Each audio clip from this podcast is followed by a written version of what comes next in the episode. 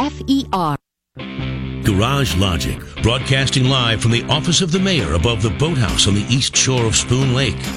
Featuring the rookie on production, Chris Reavers, vice president of social media, and John Height in the newsroom. Now, the fireworks commissioner, flashlight king, and keeper of common sense, your mayor, Joe Soucheray. Commencing Garage Logic segment number one.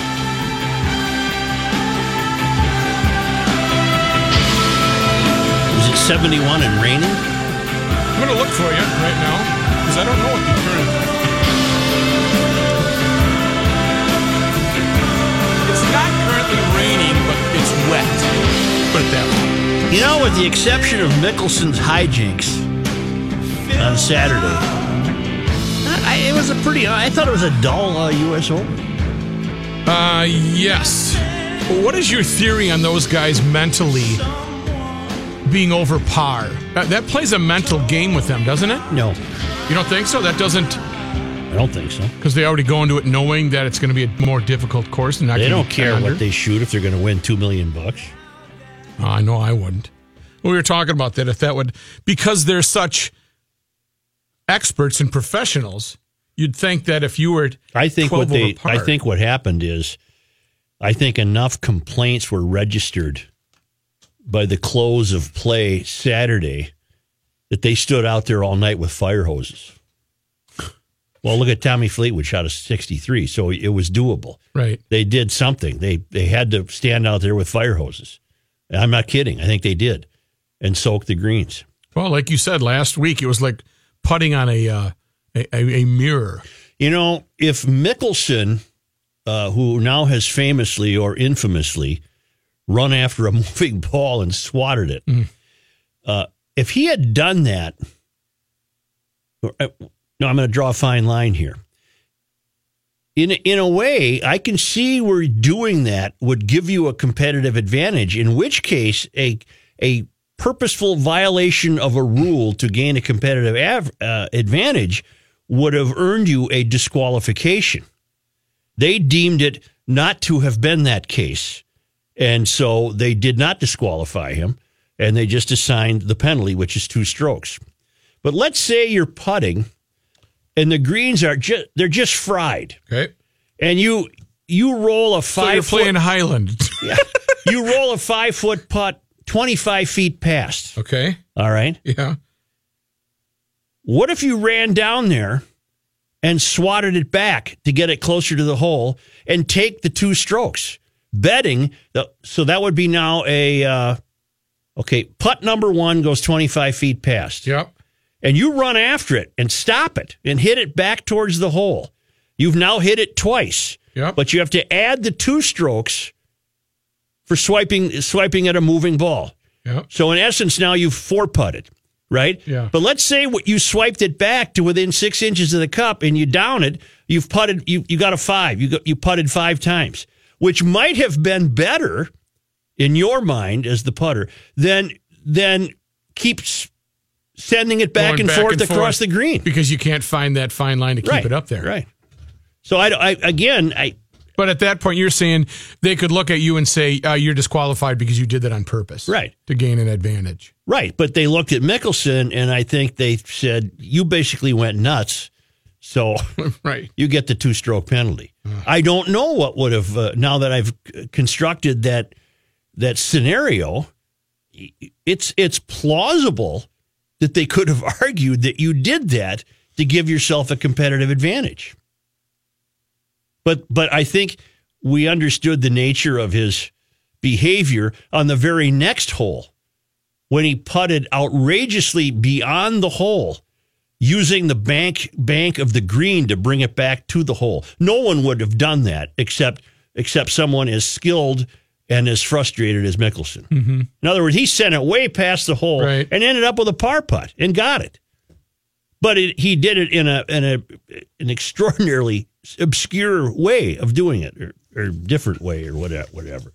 Where's the director of social media? I believe he's uh, recording an interview for the ride, but we'll be here. Uh, will be amongst us shortly. I think you got the full complement of staff today.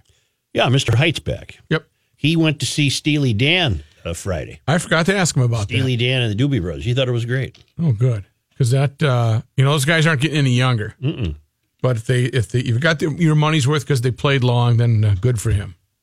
I'm kind of jealous that I didn't get to go see that. It would have been a fun one to go see. What are you getting? Well, I'm getting a rule of interpretation from the offside correspondent, the Okay. chief offside correspondent. Who's well versed in golf? He knows his golf. Uh, you can declare a, a ball unplayable at any point. Then you play the shot from the same spot again. You will almost always do better than five pot. And you'd have a one shot penalty for unplayable declaration. But you would be seen as a. I mean, if Mickelson says, "Hey, this is an unplayable ball," um, he gets to go back from the. Well, that, where, well, where, where, Mickelson, where, where Mickelson also faltered is he said, "Well, I knew that rule. I, I've I've been thinking about doing this a few other times. At number fifteen in Augusta, I've thought about doing it. I don't think if you knew the rule, you'd take the one shot penalty for an unplayable lie. right.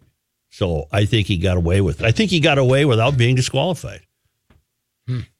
Well, And here's the other irony. disqualified himself, though, didn't he? Here's the other irony. Had he buckled down uh, and got into the house Saturday at say plus eight, right? Yep. Hell, he could have been in it yesterday. A- Again, Fleetwood shoots a 63. Mickelson could have been in it, Yeah. trying Yeah, to capture the only major he's never he's never won. He would have played a lot different with those fat, juicy greens. I don't know. Uh, of course, by the time the members to return to play there, I'm sure it'll be lush and slower and green and and what have you. But uh, the USGA loves loves to see it excruciating. Is it too much? I think Saturday it got too much. Zach Johnson was interviewed by a, a BBC reporter, Okay. and she said, "Do you think uh, do you think the course has crossed the edge, or, or is uh, close to crossing the edge of being unplayable?" And he said, "Oh no, no." He said, "No, we crossed the edge. the course is gone." He said, "It's gone," and that's why I know for a fact. I saw some video of it. They were out there hosing it down Saturday night. They realized, you know, you, we we can't be this ridiculous. Right. You know. Still a fun game. Pardon? It's still a fun game. Still a fun game to watch. I can't wait till next year because it'll be on in prime time. They'll be at Pebble Beach, so hell, TV will still be going at nine o'clock at night. Huh? One of life's simple. One of life's simple. it really you. is. Say, I, I hate to mention uh, Kathy Griffin. I, I, I find her a, a very disagreeable uh, woman. Uh, and and not worthy of mention, and she has this uncanny way of getting herself uh, in the news, and usually for uncharitable reasons. And this is no exception. She was she, uh, and I don't want to bring her up, but I have to because she's offering proof uh, that to be a member of the progressive left club, you can't have uh, you can't have differing thoughts. Well, it's it's to this point. She was taking on Melania Trump uh, on Twitter, uh, hoping she would get to her husband uh, to stop uh, what uh, Kathy Griffin believes to be the separation of immigrant children from their parents at the border. Very hot topic right now. Right. So she goes, Bleep you, Melania, Griff, Griffin tweeted. You know damn well your husband can end this immediately. You feckless, complicit piece of bleep. Okay, here's why I bring this up. She couldn't even come up with her own word. Yeah, Feckless she's uh, was the Samantha Bee word. right. She's really She can't even come up with her own word. got to be a little more creative than that. Either that or the club members have now decided that feckless has to be used in each tweet condemning the current administration. That's the new. That's the new mo. God, she's a dreadful. Uh, she's making herself look really silly. Really silly. No, she's not making herself look silly. She's making herself look inhuman. She's she's dreadful. She's just a dreadful character. But she couldn't even come up with her own word. I'm surprised she didn't use the c word. I thought. Uh, I thought you when she said when you were reading that quote. I thought she was going to. No.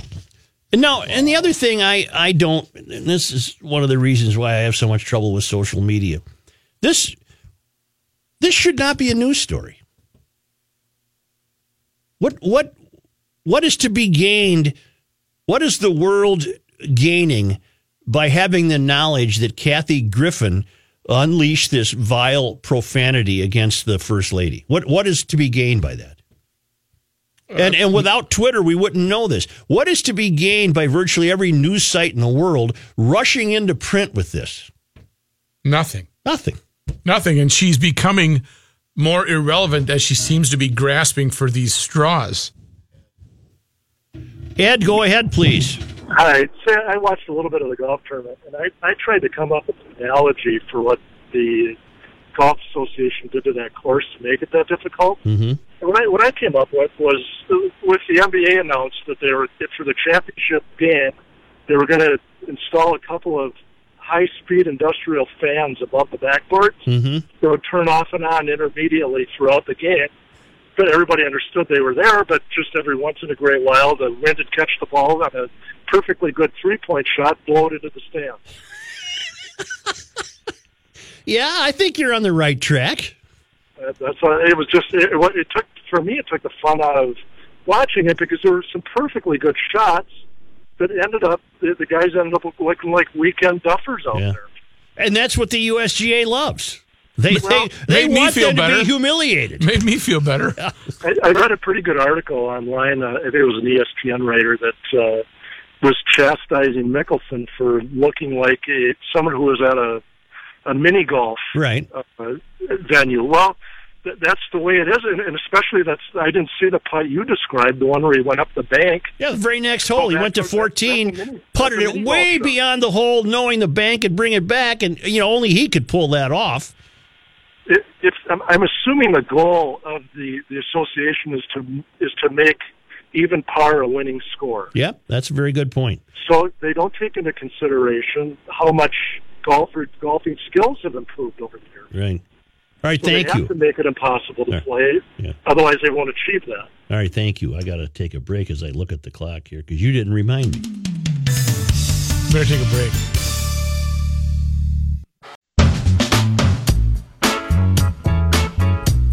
This guy has seen more urban wildlife than a DNR field agent with a PhD. Joe Soucheray.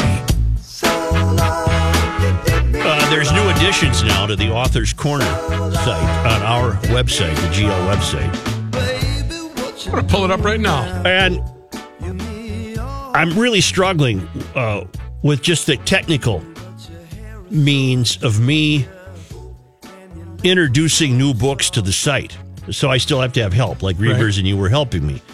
Uh, for example, I'm on a Russia kick because Russia's in the news, and I keep recommending these books that would help everyone learn who we're dealing with here. So right now, there's five books up. Uh, Red Notice by Bill Browder, which is nonfiction. Uh, a Gentleman in Moscow by Amor Towles, which is the best book I've ever read. Not to mention the the education you'll get throughout the 20th century on Russia is extraordinary. And now my three favorite, one of my all time favorites in the world of fiction are these Tom Rob Smith books, starting with Child 44, then The Secret Speech, and then Agent Six. And again, it's the, the, the knowledge you'll get about Russia is extraordinary. But here's here's the what I mean about I'm I'm technically struggling. Uh, when we type those three books in, Child 44, Secret Speech, and Agent Six, I assumed they would show up on the on the site in that order. Uh, so they didn't, but I know how to. They didn't now. It looks like you'd start with Agent Six, then go to the Secret Speech, and then Child 44. When it's completely the opposite. You start with Child 44, then you go to the Secret Speech, then you go to Agent 6. But all that means is the next time I do that, I have to, if I'm going to ever promote, say, a series of three books, I'll start with the last one first. Right. Get it? Yep. Because then that way I know it'll show up on the site Right. on the bottom. Correct. Because the, the the most recent it's like email, the most recent post gets the top billing. Mm-hmm. Gets the last shot. But we can solve that. you figured out a way. You got a you know, you found a loophole. Yeah. I You figured out a way to beat the system. You're a savant. yeah. Not really. We we watched Not- you. no, We're not doing I'm a long way. I'm a long way from being able to But look at post things by myself. we just started doing this last week. Yeah, and Friday. you're already you you did one all on your own today. well, it was like you know, Dad let me drive the car around the driveway. I mean, Pretty much. Hey, yeah. Right, got to yeah. start somewhere. Yeah. You type like Rain Man too. I'm a. That's another problem. I Why? For so many years, haven't I've you? never- Patrick is the same way. never learned to type properly. Never, ever.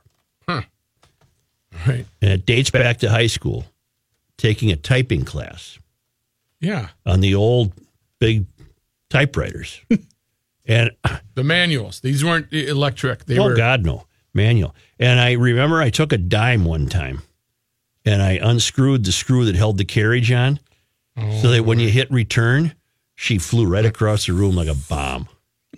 and uh, Paid for that one. I. I, I paid for that yeah. one. Uh, I don't think I was allowed to continue the typing course. Gotcha. You. Uh, Well, there you go. You, you you were beyond It was like Mickelson taking two swipes at the ball. I wanted out of there.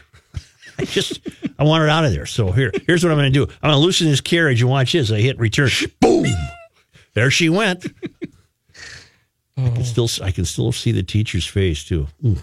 Voici le porte. There's the door. Representative Ilhar Ilhan Omar uh, won the DFL endorsement to uh, for the seat held by Keith Ellison. They can have her. We don't know anything about her. All these people are just voting for her. They're not. Uh, you know what is she What did I tell you when she first became prominent in the news? That she would be some type of media darling. Yep, and that she's going places. Yep. Uh, uh, based on what? And I don't know why. Based Uh, on what? Well, I mean, that she's she the know- first Somali uh, Who- uh, who American cares? woman in a in a state legislature. I hate when I hate. Is she the best out no- there or the best Somali? Uh, that's what uh, I really don't know. bothers I have no idea. Uh, it won't. It will not surprise me in the least if she wins that seat and, go right to Washington, having what one year under her belt uh, in the state uh, legislature here. She's already had multiple national television appearances. Yeah, and and I I just from day one I th- said to myself, this gal is going places. I I I hope she goes to great places, It'd be the wrong places, uh, but I don't I don't suspect her. What what I suspect her of is what I suspect of a lot of uh, the political class that they intend to be important rather than useful. right. This is, I think, a perfect example. Well, in in in, not- in in fairness to her, I don't think that's been entirely demonstrated thoroughly yet. But she uh, she just has an incredible knack uh, for attention. Uh, what she was just on a video by is it Maroon 5 mm-hmm. and she got a she's got a cameo in a new uh, video for a new Maroon Five record. You know, she's just she's just got this uncanny ability to be out front. Well, the reason that she was in the Maroon Five video it, it is it was basically a, a kind of a women empowerment style of song slash video. So there, she did have a there was a reason for her to have a presence in that music video. Yeah, I, I think she's. I think she embraces the political class as a means uh, to uh, celebrate her own and other womanhood. Does that make sense? Sure. yeah. You know, and I'm just a guy who wants the streetlights to work and Right. potholes Uh, you to want be fixed. To, to things to be uh, done that should be done, not all this euphoria. and- well, well, you know, Godspeed to her. Good luck. But I mark my words. She's going places. Is John Height ready? Yeah. Let's uh, let's get let's let's Does that depress you? Is he going places.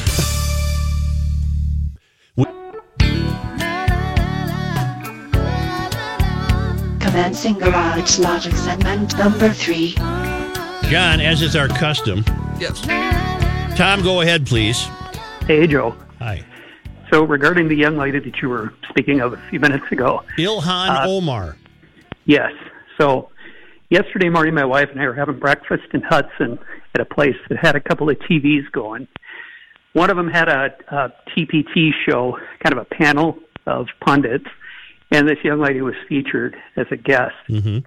And my wife can vouch that I keep kept, kept having to avert my eyes, otherwise my breakfast was being ruined. Mm-hmm. Um, couple of points. She kept bringing up investment, and I would remind her and people like her that government does not invest, government spends. Mm-hmm. But here's the other stat that, uh, unfortunately, I only caught it in passing. But the moderator of the panel said something like, I believe this is a seat, he said, that hasn't been held by a Republican since 63 or something. That's ringing a bell. Yeah, and yet the entire program was about how government has failed this particular community. Mm-hmm. And I looked at my wife and said, "Well, who's who's been in charge for Right. 50 years?" Right. Right. That's the question that never gets asked by the right people, I'm oh. afraid. Thank you, sir. Thanks, Joe. John Height, Thank you, Joe. you saw your heroes Friday night. I did. Well, actually, it's down to one It- hero. well, it's one here. Although their That's guitar right. player is also a uh, one of my favorites. Yeah. So the guy they've been using for the last twenty years. So Who's that? John Herington is his name. All right. Go to guitar players, you'll find it. So you saw what's left of Steely Dan. well, Donald Fagen really is all that's left. Right. I mean, all the rest of the guys are guys they've used for twenty years. But, they- is, they that was that was true band. when Becker was alive. Oh, it yes. was just the two of them always using studio guys, right? Yes. Well, but but this band has basically been the same for twenty years. All right. All the members, All right, uh, pretty close. One or two members replaced now and then. all right. So you saw Steely Dan The Doobie Brothers. and the Doobies. How were the Doobies? Doobies were very good, very good. But I loved their stuff growing up too. And uh, they had Tom Johnston and Pat Simmons, the two original singers and guitar players. Uh, Tom Johnston, who I uh, looked up, I think he's seventy. He's fabulous. His voice is still great. It's a guy that sings "Long Train Running." Yep. Uh, China Grove. Yep. Sounds great. The whole the harmonies were wonderful. The guitar playing was great. Uh, it was very good. I, I had a blast. Yeah. And rerun was nowhere to be seen. No rerun, recording no. it illegally for what's no, happening. no Okay. rerun. Uh, for what it's worth, Joe, I don't know when you were talking about Steely Dan. I know you don't want to turn this into a music segment, but a lot of people are under the impression that they didn't tour in the seventies. No, they did. They toured for about three years before they quit touring. Yeah. That original band, the original five six members, Yeah. uh, toured heavily for the first few years, and then Fagen said, "I, I hate this. I don't." Why wanna- didn't wanna it, do yeah, this." Why didn't they tour? Uh, they quit after. Well, they did for three. years. yeah, but after, why they did they- quit because Fagen didn't like to be on stage, and because their music started to become sophisticated enough that uh, you couldn't reproduce it until Okay. until about 2000. Then, then uh, you know. So you just go back, Jack, and just do it again in the studio, right? Here's John Height in the newsroom. Thanks. Uh, thanks for putting that up, up in a bow there, Rick. Cloudy and 71 degrees, some light rain around the Twin Cities. Twins off today. They're back home tomorrow to kick off a six game homestand that starts with three against the Boston Red Sox. Twins are 31 and 37, third place in the American League Central, five games behind Cleveland, and two and a half games behind the second place Detroit Tigers. An official PGA Tour stop will occur next year at the TPC Twin Cities Golf Course in Blaine. That was announced this morning. Hosted by a 3M Open Fund, the seven-year deal will bring top golfers to the course beginning summer of next year. According to officials, the event will mark the first official PGA Tour stop in Minnesota since the 2009 PGA Championship, which took place at Hazeltine National Golf Club in Chaska. The tour dates for the 3M Open are expected to be made public in the coming weeks. Forgive me because I was not present for the opening segment, Mr. Mayor. Mm-hmm. Did you address Phil Mickelson's behavior Yes, yesterday? we did. Yeah, we did. Wow. Yeah. What an embarrassment. Well, it was Saturday, not yesterday. I'm sorry, you're right. Saturday. Saturday. Saturday. well, he went nuts. But but he that that type of behavior, I don't want to single him out, but that that's the type of behavior I think that turns a lot of people away from the sport, don't you? No, I uh, Really? It, it's such a button-down sport that I uh, I think he provided a moment of hilarity. See, I thought the Oh, opposite really? too. Okay. Yes.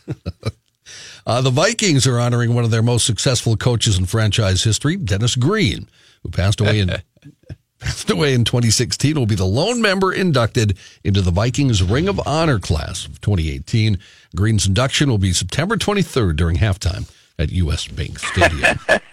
Thank you, coach. Well, I think that uh, we had a defense with a lot of familiarity to us, and we thought that our familiarity, their defense would be better today. It was not. Uh, they, they knew more about us today with their defense and our offense and our offense knew about them. Huh? What? But the, the, the, the most important thing I learned, lesson I learned from Danny was this. Some guys heal very fast.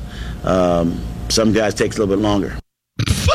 Well, well put, coach. Yes, I mean, you know, some of them right, boom, and some a little bit longer. I don't think that you can get caught up in what you do and what you don't do because you might not get to do that. That's a great point. You know, I'm not the type of guy you come on my show and dictate to me, okay? Boy, that was it. You know, during sports talk, we might have to replay that whole call, Yeah. uh, just from from Denny. you know, will they have the, the was it the Sunshine Band? Who did he play in the drums for? I think- yeah, I was think it the you're right. I Sunshine think Band? Sunshine Band They have to be part of the ceremony, don't they? I don't know. I don't know. Were they local? Oh, yeah, Was that a Denny local played deal? the tubs. That's right. Yeah, he was a drummer. News notes from today the Minnesota State Patrol reports Father's Day weekend proved the deadliest on Minnesota roads since 2016. A total of 11 people killed in eight fatal crashes from Friday to Sunday, the most in one weekend since October of 2016. Prior to this past weekend, the most fatalities reported on any one weekend this year was six on May 25th through the 27th. The release said alcohol and drugs are considered a factor in two of the crashes. Four of the crashes were believed to be speed related. Five of the people killed were riding motorcycles. Seven of the 11 deaths occurred within the seven county Twin Cities metro area. In all, the release says preliminary numbers show 146 people have died on Minnesota roads so far this year. That is up from 137 this time in 2017. Did they relate weather to any of it? Because sometimes the driving conditions on Saturday were brutal. They did not. Nope. Hmm. As Democrats and Republicans, a former First Lady, and even his wife comment against a border policy that separates kids and their parents, the president did speak about it today. Briefly referring to the administration's uh, child separation policy, the president said, We're stuck with these horrible laws. That's uh, what's happening is so sad, and it can be taken care of quickly, beautifully, and we'll have safety. He added, No country in the world has such sad, bad, and in many cases horrible and tough immigration laws. Former First Lady Laura Bush spoke out Sunday night about the separation of families on the U.S. border, writing a harsh criticism of the current zero tolerance immigration policy. Bush, whose opinion piece ran in the Washington Post, decried the separation of children from parents entering the U.S., calling it cruel and immoral. The current First Lady, Melania Trump, in a rare statement on the policy issue, weighed in through her spokesperson. Uh, Communications Director Stephanie Grisham said Mrs. Trump hates to see children separated from their families, hopes both sides of the aisle can finally come together to achieve successful immigration reform. She believes we need to be a country that follows all laws, but also a country that governs with heart. Those comments from the president came during an announcement this morning that he's directing the Pentagon to create the Space Force as an independent service branch.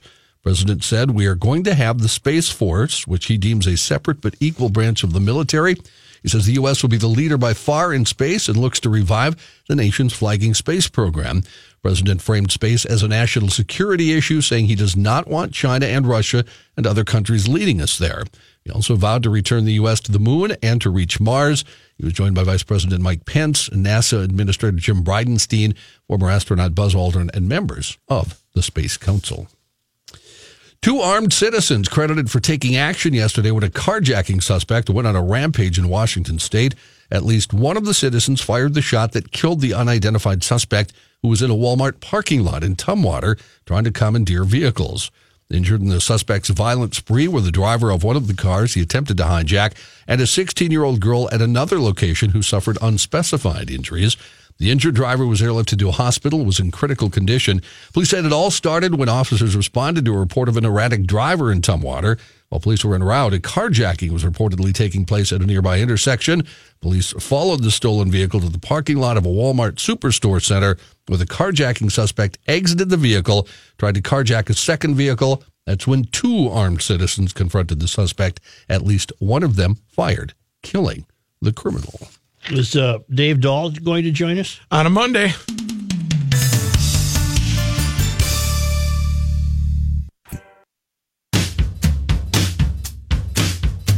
You cannot stop him. He'll just make a move. Joe Soucheray. David Wallace Dahl's forecast here in Garage Logic on a Monday afternoon. Brought to you by the nice folks at Frattallone's Ace Hardware and Garden Stores. Proud, very proud sponsors of the beer show. Yeah. Here's Dave Dahl. Thank you, Joe. We're up to 71 degrees, even with the clouds out there and the light showers rolling through the Twin Cities. They're going to break off a little bit here, but uh, still an occasional scattered shower through this evening. And then it uh, kind of stays dry through the midnight hour, but then by early morning, some thunderstorms could start to develop again, sliding from the west southwest. 62 for the overnight low. Tomorrow, some thunderstorms early, then partly sunny late, 78 for the high. And the outlook for Wednesday calls for warmer temps, lower 80s Wednesday all the way through the weekend. Some isolated thunders again possible on Friday, but it does look like the weekend's going to be fairly dry with low 80s for highs and 60s, mid 60s for overnight lows. Again, today, Joe will probably eke up to about 73 or 74. Right now, we're at 71. Thank you. Officials at Brigham and Women's Hospital, a Harvard Medical School teaching hospital, mm-hmm. Will remove all 31 portraits of famous doctors that adorn the walls of the Louis Bornstein Family Amphitheater. Why is this? Well, all 31 portraits are of white men, and one is an Asian man. So Does he get to stay? Can't have that. See, uh, all 31 portraits, some of which have hung in the amphitheater for decades, will be removed and rehung in scattered spots around the hospital, according to the Boston Globe.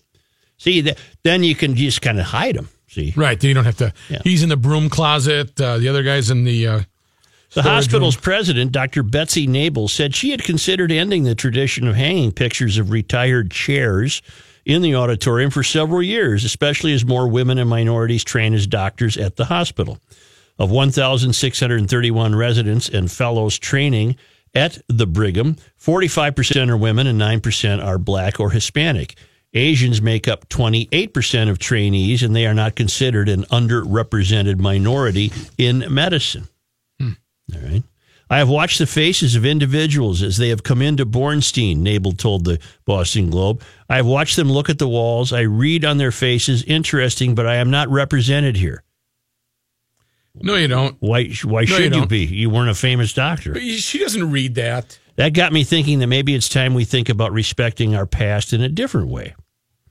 The portraits By are among ignoring the. it. Huh? Yeah, By well, no, it. we'll just spread it out. Right. What happened to Dr. Johnson? Well, he's he's down the hall near the women's room. the portraits are among the first impressions for interns and residents at Brigham and Women's, the paper said, adding that residents had been talking with each other for several years about moving the portraits.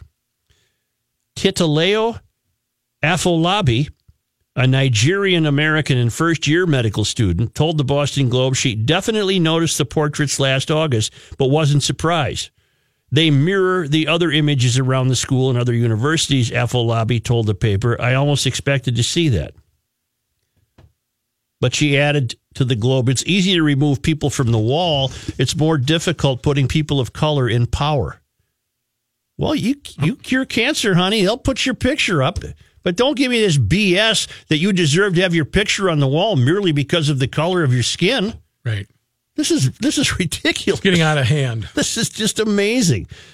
Dr. Jeroan Allison, a professor at the University of Massachusetts Medical School, told the Boston Globe that when such portraits are hung so close together in one room, it reinforces that white men are in charge. Instead, Allison told the Globe that historical portraits should be hung within a broader context that includes modern contributions from more diverse leaders. Okay. It's vitally important to know that the lack of diversity seen in art at HMS reflects the school's past, not its present. Not its present. Gina Vild, uh, the spokesman, told the Boston Globe. Uh, so I guess if you were a big shot doctor who happened to be white, uh, Shame on you. yeah, that's For you're- you, succeeding. you had no business being on that wall. Shame on you. Shame on you for being a good doctor and chair of your department and all that. They, they, you, we can't have that up there. You, you kidding me? She says, as people, as the women looked at these pictures, they said, I read their face, I'm not represented here. Mm-hmm. Well, if you made it that far, you're probably a pretty darn good doctor. And now there's going to be all sorts of great female, there has been great female doctors. It's okay with me, Dr. Michael Zinner, surgery chief from 1994 to 2016, No, told don't the give paper. it up, bud. Zinner's portrait, which took about a year to paint, was hung in the amphitheater just last month. Dr. Michael Gimbrone, a pathology chair from 2001 to 2012, told the Globe that the hospital should be welcoming to those of all races and genders, and quoted Bob Dylan, "The times they are a changing." But isn't it al- isn't it already? Well, why why can't okay? The Asians, 29% representation. And now they're they're not considered a how how was that stat read? Dr. Harvey Cushing, who invented many brain surgery techniques and worked as the Brigham's chief surgeon from 1912 to 1932, was among the first doctors to get a portrait. Portraits of two other doctors from the early 20th century, Dr. Henry Christian and Dr. William Councilman, will be displayed along with Cushing's in the entrance to the new Hale building for transformative medicine. Okay. You can't you can't change the fact I guess what you can do is take down the portraits of the doctors who happen to be white or spread them around so nobody sees them. And then cross your fingers that you can start hanging portraits of, of black female doctors. But I would hope they would have to achieve something first. The guy who, you know, you got a guy there that invented techniques to operate on brains. Okay. He gets his picture on the go. wall. Well, then that's what you're going to have to do to get your picture on the wall. I don't think you should get your picture on the wall merely because you're Hispanic or or black or blue or red You or your green. white privilege, huh? How about how about you uh, come up with something novel in the field of medicine, as these 31 fellows apparently did? But see, they're trying to scrub the past of the fact that there weren't enough women doctors, there weren't enough black doctors, there weren't enough Asian and Hispanic doctors because of evil white patriarchy. And we must erase that from the halls of our hospital. Never mind the hundreds of thousands of people that were saved and treated there by these people. Right. Uh, new innovations and what have you. And I got a couple of stories you're not going to believe coming up from the. You can't always say that because I sometimes I, academy. I believe it. Uh, the national activist group White Coats for Black Lives recently published a racial justice report card that criticized the top 10 medical schools, including Harvard's, for policies it says promote racial bias. Among the policies the group flagged are the dearth of plaques, statues, portraits, and building names on campuses that acknowledge contributions from physicians of color and the presence of artwork that celebrates people with racist pasts. Medical School Dean George Q. Daley has appointed a committee to recommend changes to artwork on campus. Uh, though a spokeswoman would not say when the group's work will be completed. Well, you know what? Uh, you know what they they said. What we must do something about this. Harumph, harumph, This is a harump situation. They have to do something about this. So they'll move all the portraits around so it doesn't look like a concentration of, of the evil white guys. which which with its history that is the fact part if they get some uh, uh, minority that does unbelievable things they'll probably get their own building named after them How about a Just give it some time Yeah. give it some time Well, that's the point. Yeah. Uh, we want it now don't we should know it should you know there's many arguments to be made that uh, the the calling was not welcoming to people of color and women uh, a hundred years ago. That's be, that's changed. That's been Yes. fixed. Yep. But that that doesn't mean you have to demean the 31 guys who earned their portrait. Right. I doubt if they were campaigning for racial injustice. right